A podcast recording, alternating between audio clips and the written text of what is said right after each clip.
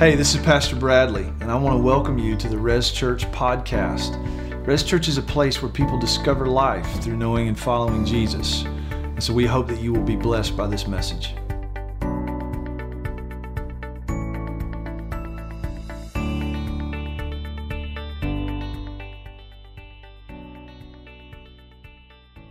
Stay with me uh, standing as we transition and read our text. My name is Jonathan. I'm one of the elders here at Resurrection, and we'd love for any of the visitors here. We're so thankful that you've come to join with us. We'd love to meet you at the welcome table after, answer any questions you have. Uh, there's a card there in front of you. It's our connection card. We'd love to get your information and connect with you uh, about what's going on here at Res. But We're going to continue our study in Luke. We're in Luke 9, and today we're going to dive into 18 through 27. If you would read it with me here. Luke 9, 18. Now it happened that as he was praying alone, the disciples were with him, and he asked them, Who do the crowds say that I am? And they answered, John the Baptist, but others say Elijah, and others that one of the prophets of old has risen. Then he said to them, But who do you say that I am?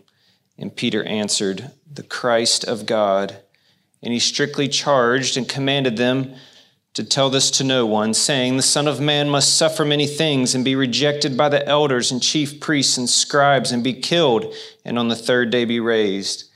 And he said to all, If anyone would come after me, let him deny himself and take up his cross daily and follow me.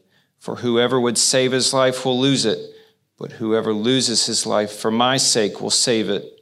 For what does it profit a man if he gains the whole world and loses or forfeits himself? For whoever is ashamed of me and of my words, of him will the Son of Man be ashamed when he comes in his glory and the glory of the Father and of the holy angels. But I tell you truly, there are some standing here who will not taste death until they see the kingdom of God. This is the word of God for the people of God. Thanks, Thanks be, to God. God. Yeah, thank you, Jonathan. You may be seated. Good morning, church.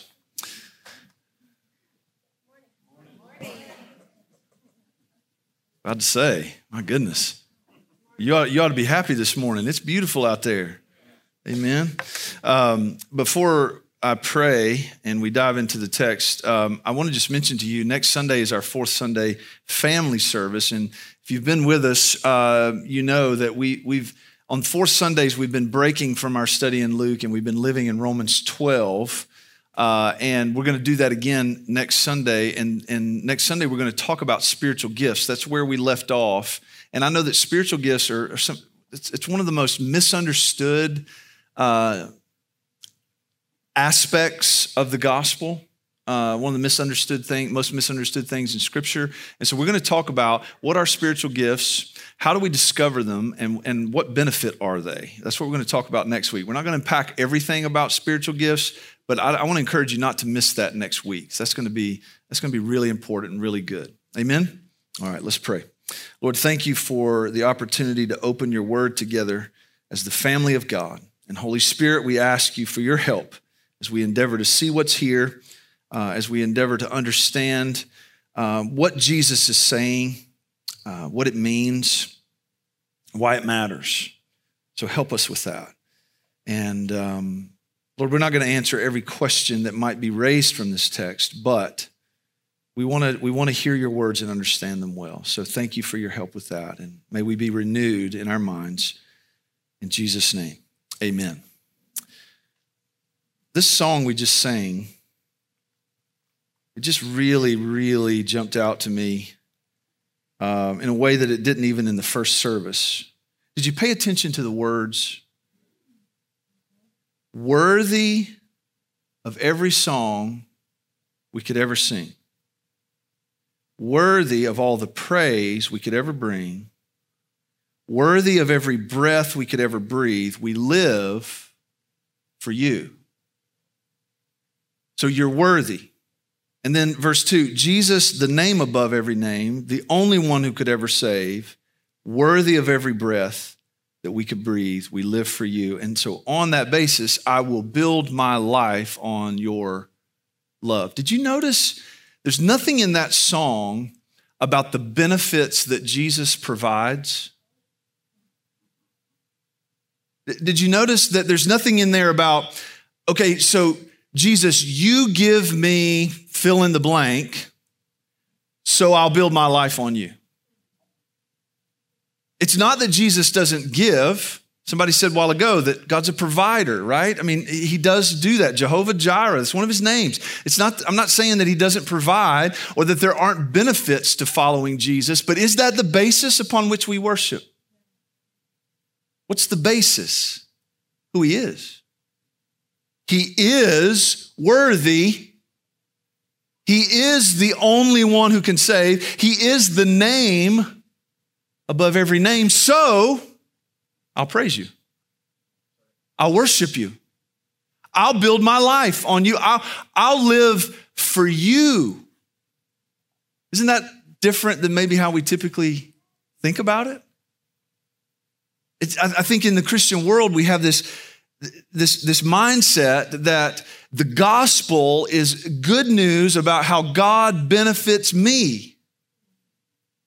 And it's not that there aren't benefits, but the gospel, Paul called it the gospel of God. The good news about Him. It's the revelation of Him. The, the gift of salvation is ultimately the gift of God Himself. Isn't it? Hold that thought as we look at this text, okay? Can you just hold that in your minds? We'll, we'll, I might even want to sing that again. Don't threaten him with a good time. We might sing that again at the end, at least a part of it, maybe. We'll, we'll see how it goes. There's a time gap in our text.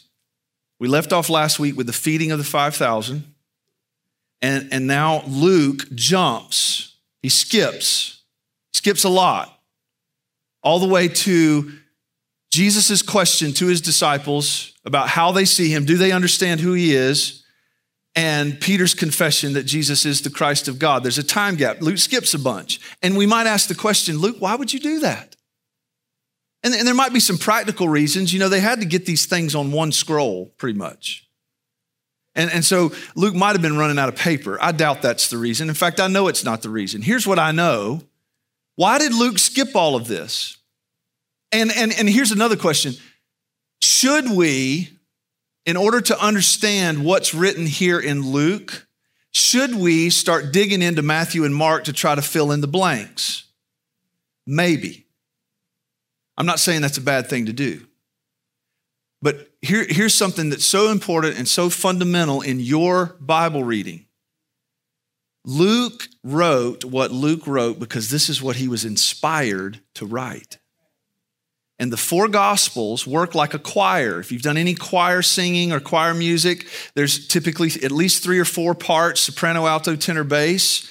People sing different notes in the same song. The Gospels work that way. Different notes, different emphases, same song.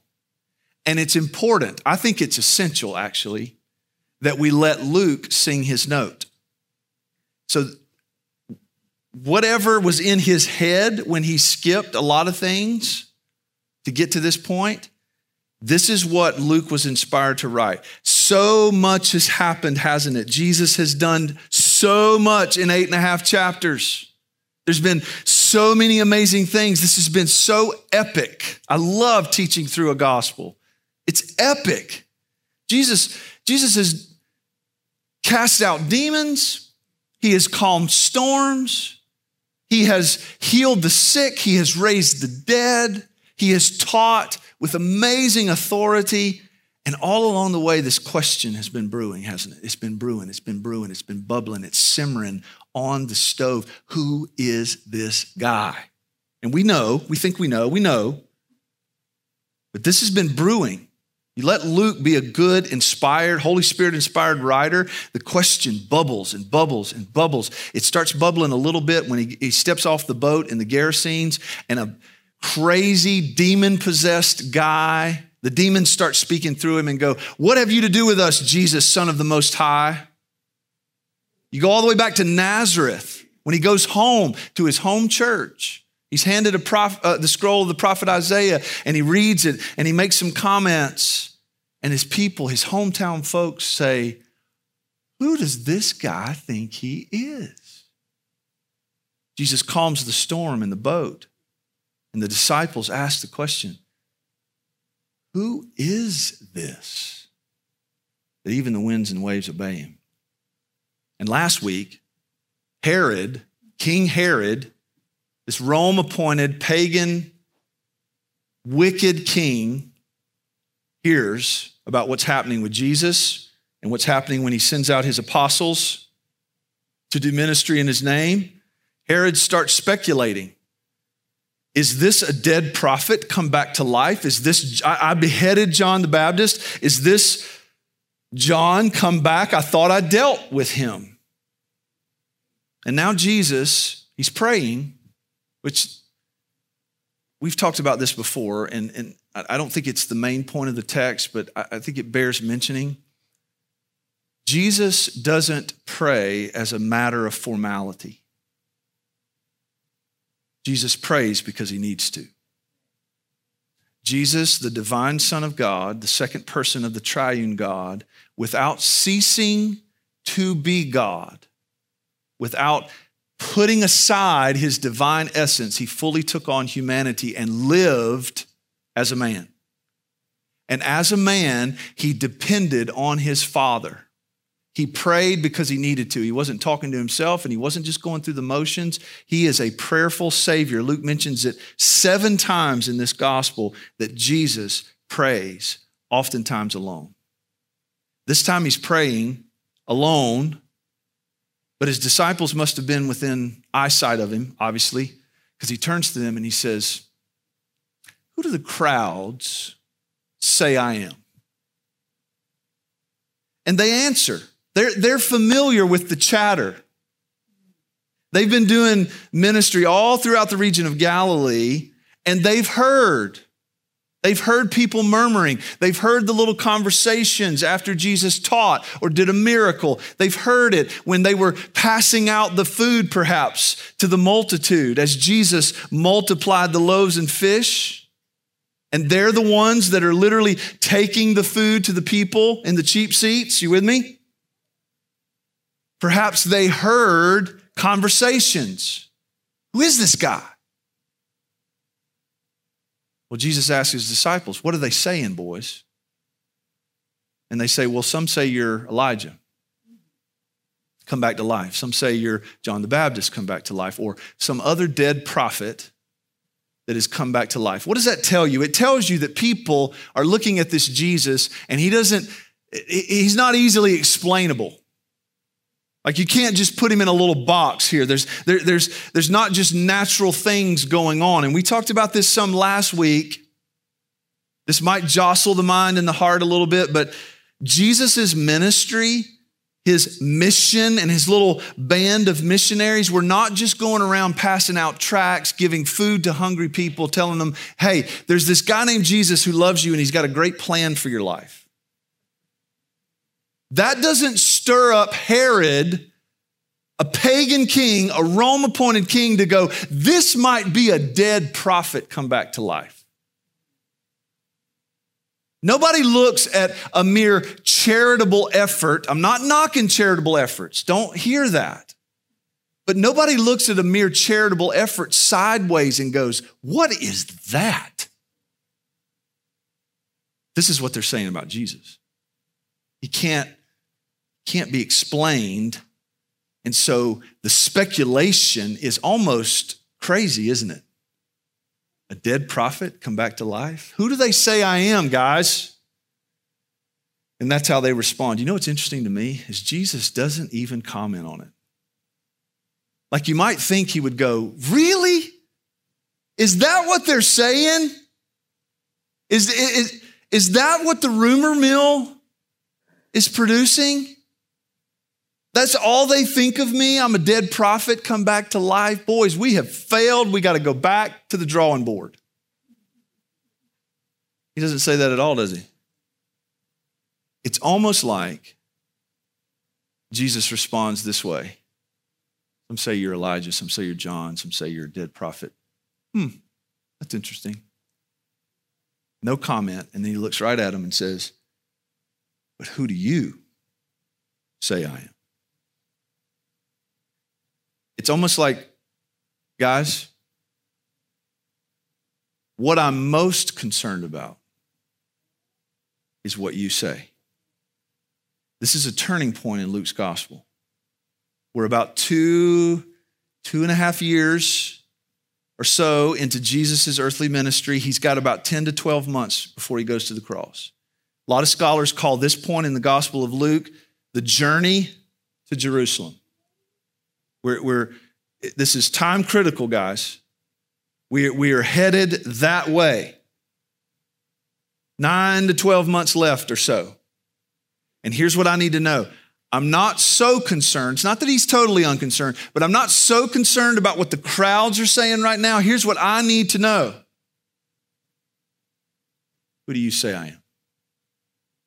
And Peter, acting like a spokesman for the whole group, which is, we, we know this from Luke's gospel. It's not just the 12, the 12 are there, but there's it's 12 plus Mary Magdalene, plus a few more. There's, there's, there's other men and women that are following Jesus as disciples, 12 that he's named apostles and already sent out by this point.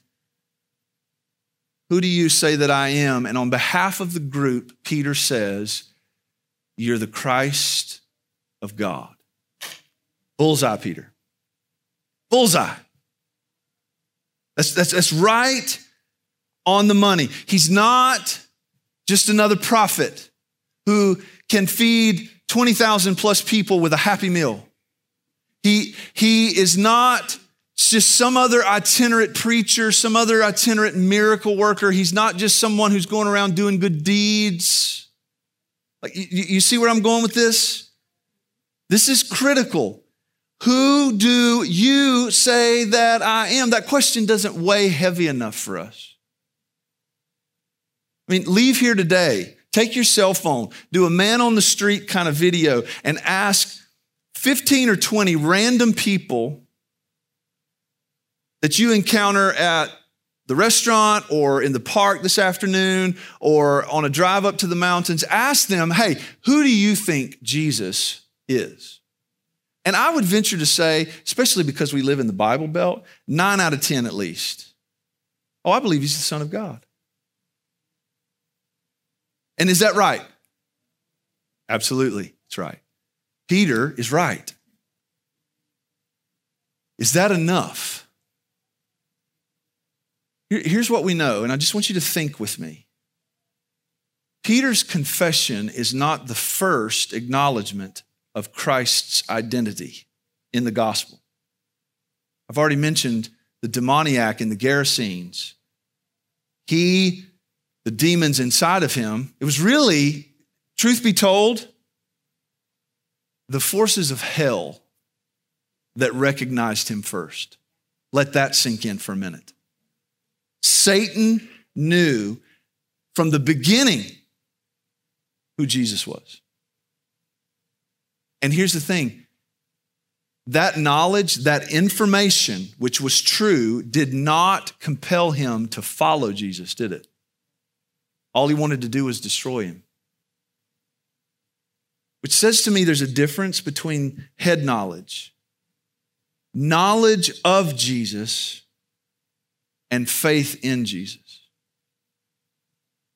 Having the right information about who he is isn't salvific in and of itself. The issue is, are you wholly given over to Him? And sadly, sadly, uh, let me just say, this is going to step on toes. Is that y'all all right with some little toe stepping today? All right. It, it sadly, when you go beyond, okay, who is Jesus? Okay, he's the Son of God. We've got that right. We've got that, we filled in that blank.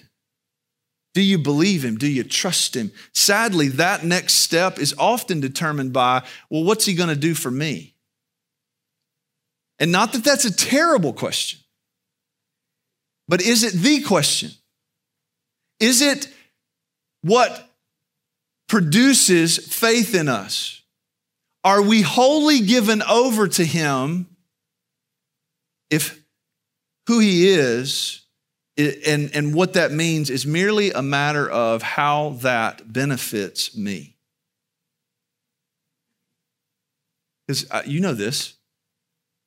You, you've encountered this. I encounter it. I've felt it. Sometimes following him is painful. Sometimes life works out in such a way that you find yourself asking, Jesus, do you care? Are you really who I thought you were? John the Baptist was there. John the Baptist. The voice of one crying in the wilderness while he sits in prison. We read this. While he sits in prison, he sends some of his disciples to Jesus and says, Are you really the one or should we look for another? Why? Because John did not see his life his ministry, his calling, culminating rotten in a prison cell at the hands of a pagan king who would ultimately chop his head off. And Jesus' word back to him was, Yes, I am the one, and blessed is the man who's not offended with me. He didn't give John all the things. He didn't say, Hey, John, listen, I know this sucks right now, but they're going to write about you in all four gospels. Just, just stay strong there, buddy. No, blessed is the man who's not offended with me. Who do you say that I am? You're the Christ of God. Okay, Peter, and the rest of you, that's right.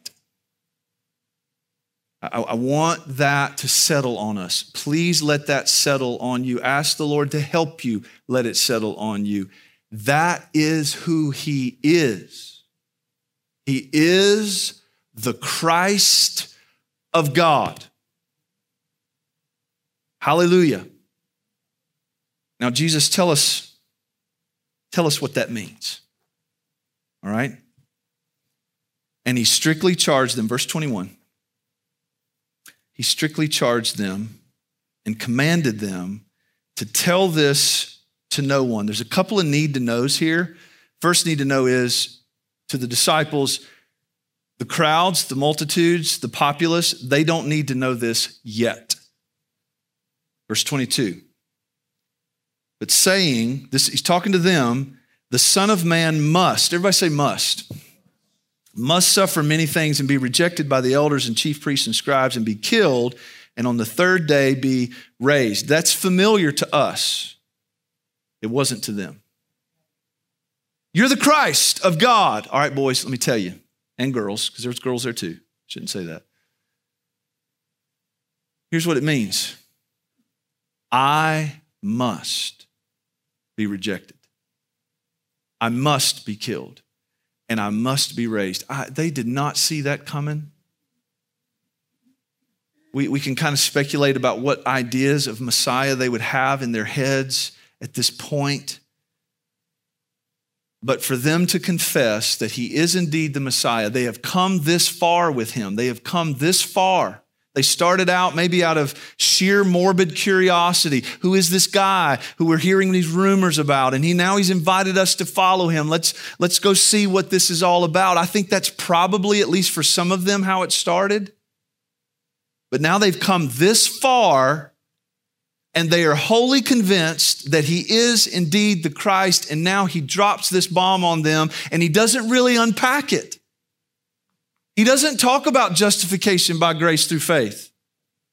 He doesn't talk about sanctification. He doesn't talk about life in and with the Spirit right here.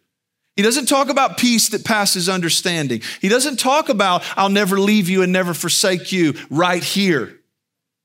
Is all of that true? Yes, But that's not what they needed to know right here. What they needed to know is that you're right, I am the Christ, and here's what must happen. Here is the plan. This is my sovereign decree. It's not negotiable. There is no other option. I must die. And I wonder if they even heard him say, Be raised on the third day. I wonder if they even got that far.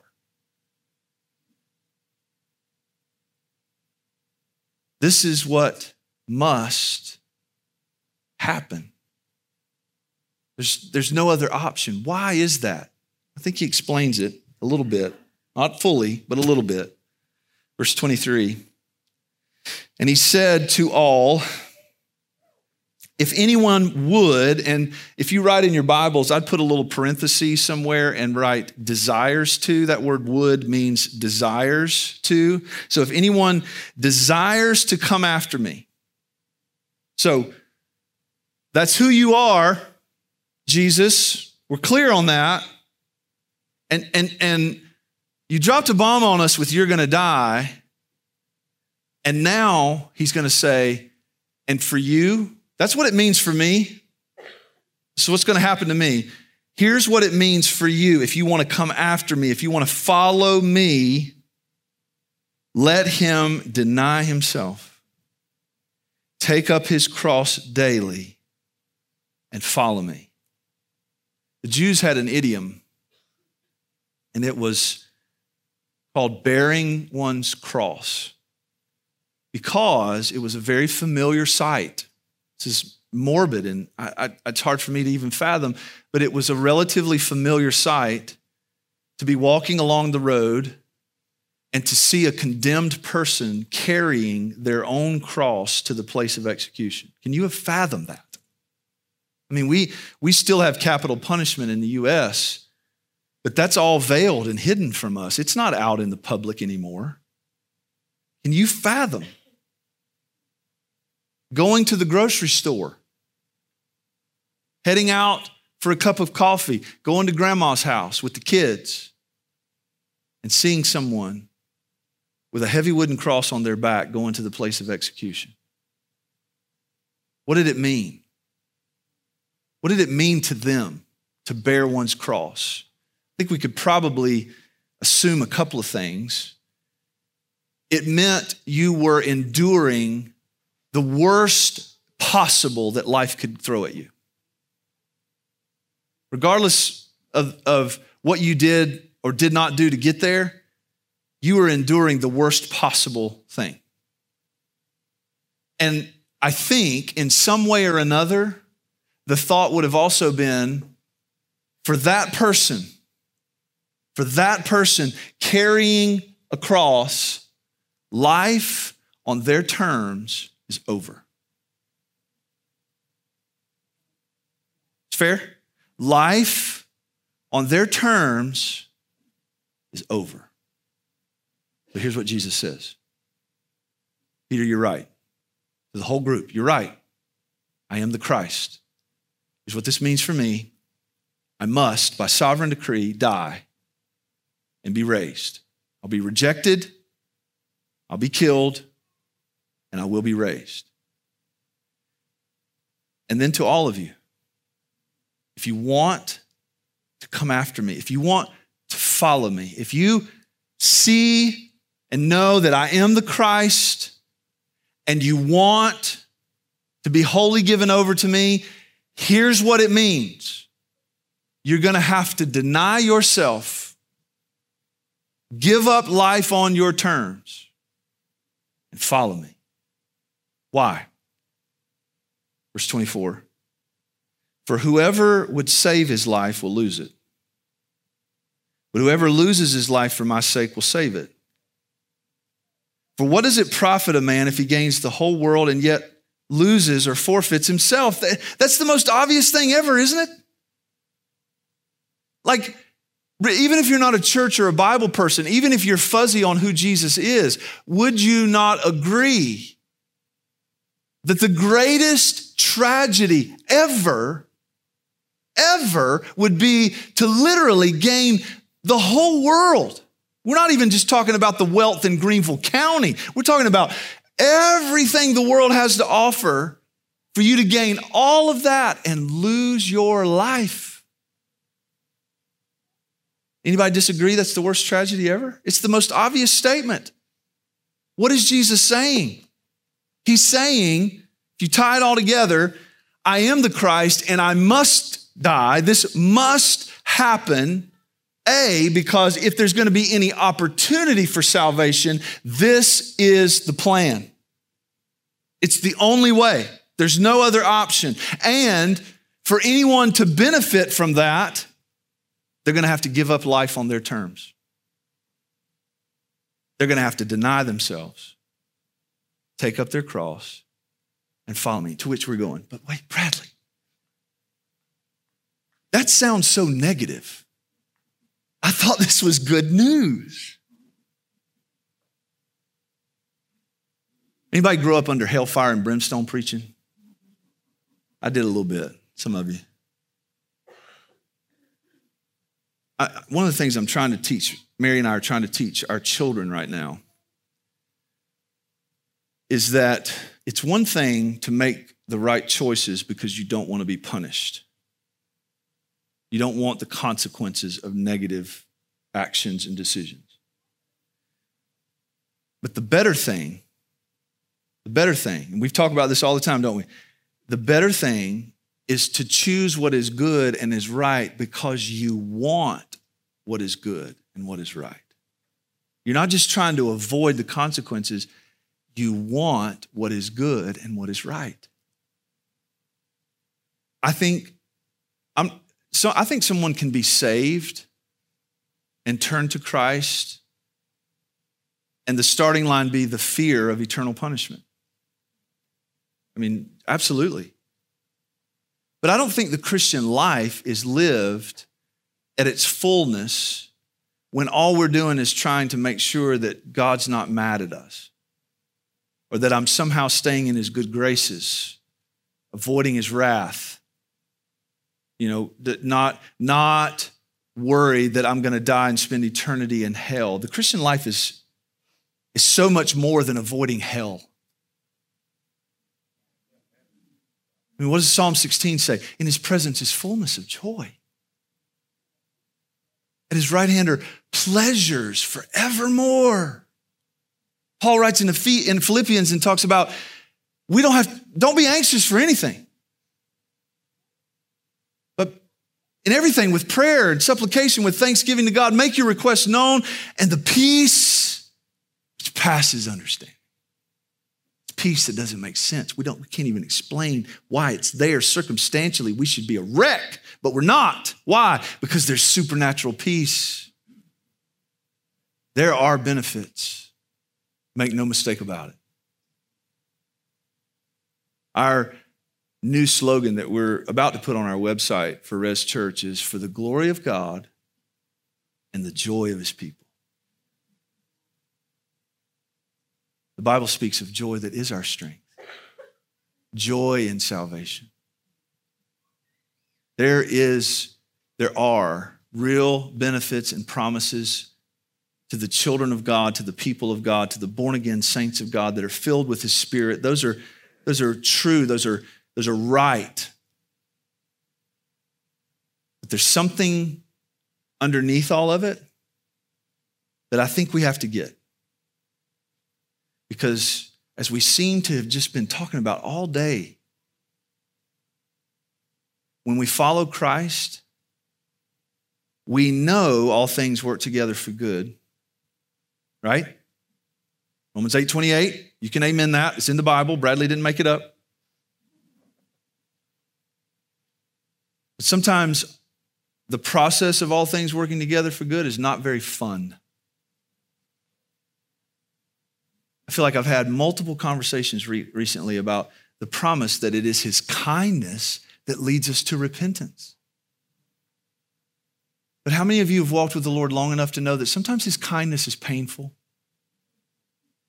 Sometimes He brings us to our knees, and it is His kindness Sometimes He brings us to the place of utter dependence,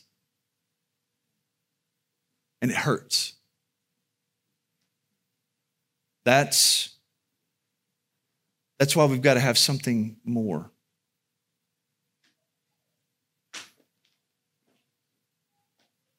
Whoever is ashamed of me, you know, it's the same word that Paul used in Romans chapter 1, verse 16. For I'm not ashamed of the gospel. Why would anyone be ashamed of Jesus? This doesn't sound like a savior, does it? That's why the Apostle Paul said that the cross is foolishness to those who are perished. This doesn't, a Messiah who dies, and a, and a, and a Messiah, a Savior whose, whose call, whose invitation is, hey, come and die. That's a great church growth strategy. give an altar call and just say, How many of you are ready to raise your hand, not repeat a prayer after me, check the Jesus box, you get to go to heaven when you die. But how many of you raise your hand and say, I'm ready to take up my cross and follow Him? Whatever the cost. That's, I think, how you know you don't just have information in your head about this Jesus, but God's done something in you that has caused faith to arise. And you're wholly given over. You may not even know what all that means yet. That's okay. Jesus didn't explain it all. He doesn't say, Peter, you're going to get crucified upside down. John, you're going to get exiled on an island. Some of you are going to be burned. Some of you are going to be beheaded. He doesn't say, he doesn't say that. He doesn't tell them they're going to be whipped and threatened. It's, it's not time for that. You just need to know this I am the Christ. I must die. If you're going to come after me, if you're going to save your life, if you're not going to forfeit it, you must die too. Whoever's ashamed of me, my words, of him, the Son of Man, when he comes in his glory and the glory of the Father and of the holy angels, he will be ashamed too. That's, that's horrible. Can you imagine anything worse? Can you imagine anything worse than the Christ of God being ashamed of you? I can't fathom. What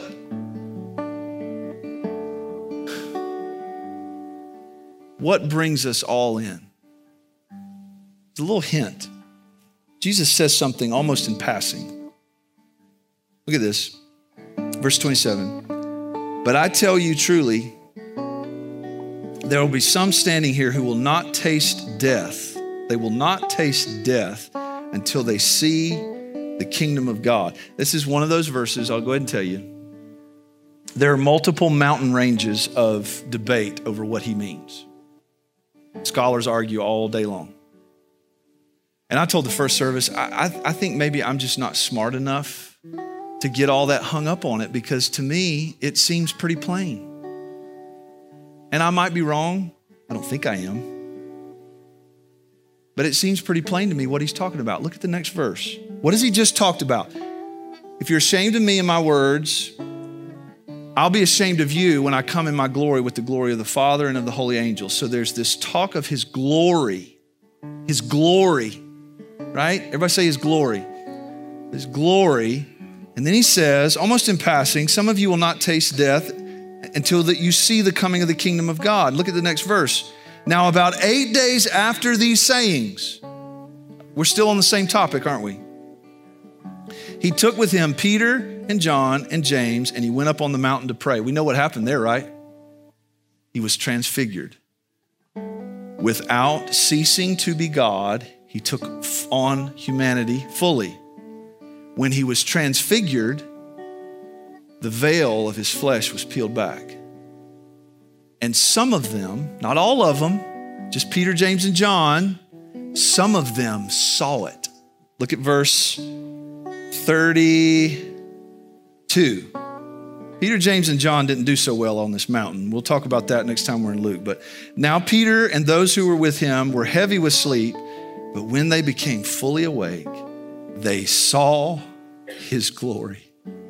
They saw his glory and the two men that stood with him. They saw it. They saw him. You're, listen, you're the Christ. And if that's true, everything changes. If you're the Christ, what choice do I have?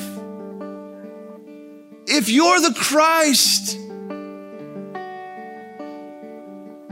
worthy of every song we could ever sing, worthy of all the praise we could ever bring. Why? Because he's the Christ. That, that, that has nothing to do with what he does for me. Do you see that? It doesn't, it doesn't matter what my sense is of how, how he's leading me according to my preferences. It's not that he doesn't care. Don't ever think that Jesus doesn't care what you're going through, that he's unsympathetic to your pain and your weakness. He's not. The Bible's full of promises about that. But the bottom line issue is he the Christ? And if he is the Christ, then he's worthy. If he is the Christ, then there is no other name. And if he is the Christ, I don't know about you, but I don't want to build my life on anything else. I don't want any other cheap foundation that's going to crack at the slightest hint of pain. I don't want that. It doesn't work. It's not lasting and it's cheap. But if he is the Christ, oh, to have been on that mountain, oh. I'm gonna have a little talk with Peter when I get to heaven about why he was asleep. What are you doing, man? This is incredible. Like,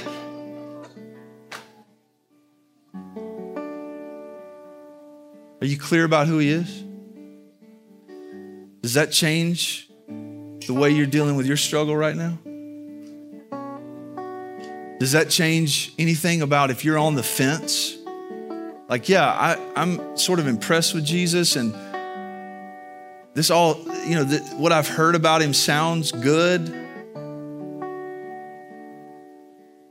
But what's going to get you over the hump of actually being willing to come and say, here's my life, I'm denying myself, life on my terms is over. What, my life is not my own. Do with me what you will. Job didn't see Jesus, but somehow it had to be the work of God, the work of the Spirit, that when everything was stripped away, what did he say? Though he slay me, I'll trust him.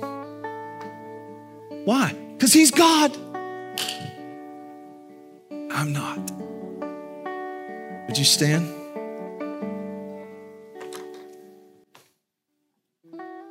Just sing that a little bit.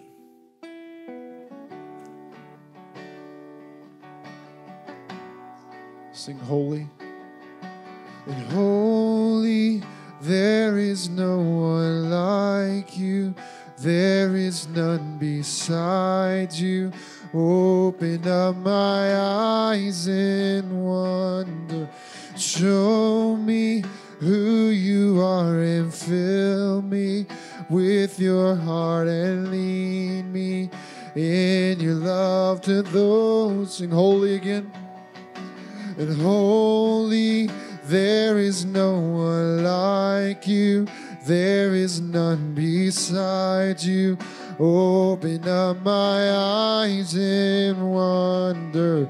Show me who you are and fill me with your heart and lead me in your love to those. Uh, sing, I will build my life and I will build my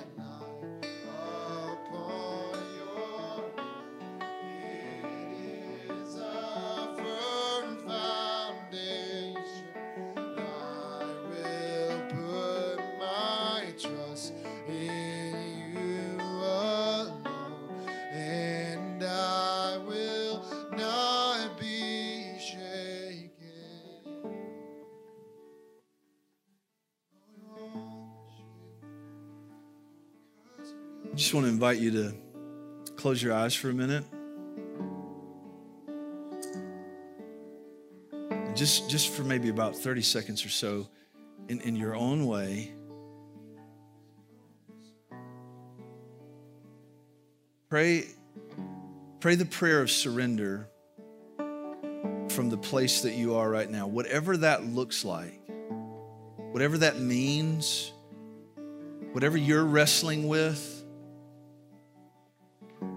If, if, if you have if the Lord's given you faith for this, and if you don't do it because I said so, but if you feel prompted and you want to do this, you want to come after him, articulate your surrender to him. Just take a few seconds.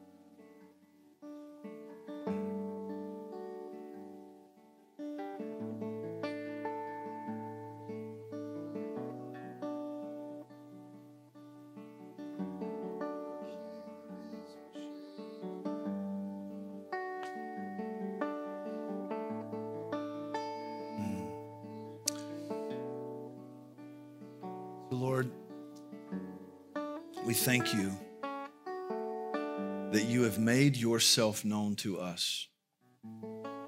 May we never take that for granted. If we have taken it for granted, forgive us, we repent. May we never again take for granted the revelation of Jesus Christ. Not all see and believe. But if there's something that you, a work that you've done in us that we no longer just have some information in our head about this Jesus, but we, we believe. We believe in our heart, the deepest part of us. That's a credit to your grace and the work of your spirit, and we give you thanks. Can you just, just give the Lord thanks for that? If you believe, express your gratitude because something's happened for you and to you that you didn't, you didn't do on your own. By grace you have been saved, and this not of yourselves. It is the work of God, it is the gift of God.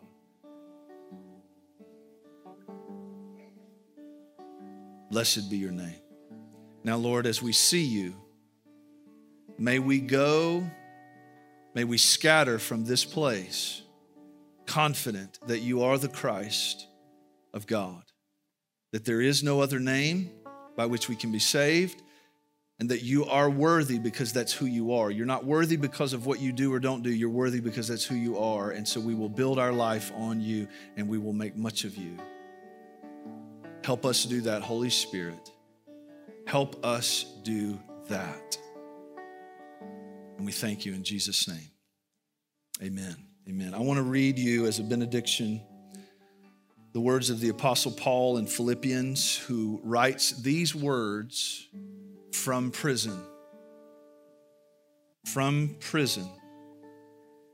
He says, I want you to know, brothers, that what has happened to me, talking about his imprisonment, has really served to advance the gospel, so that it has become known throughout the whole imperial guard and to the rest that my imprisonment is for Christ.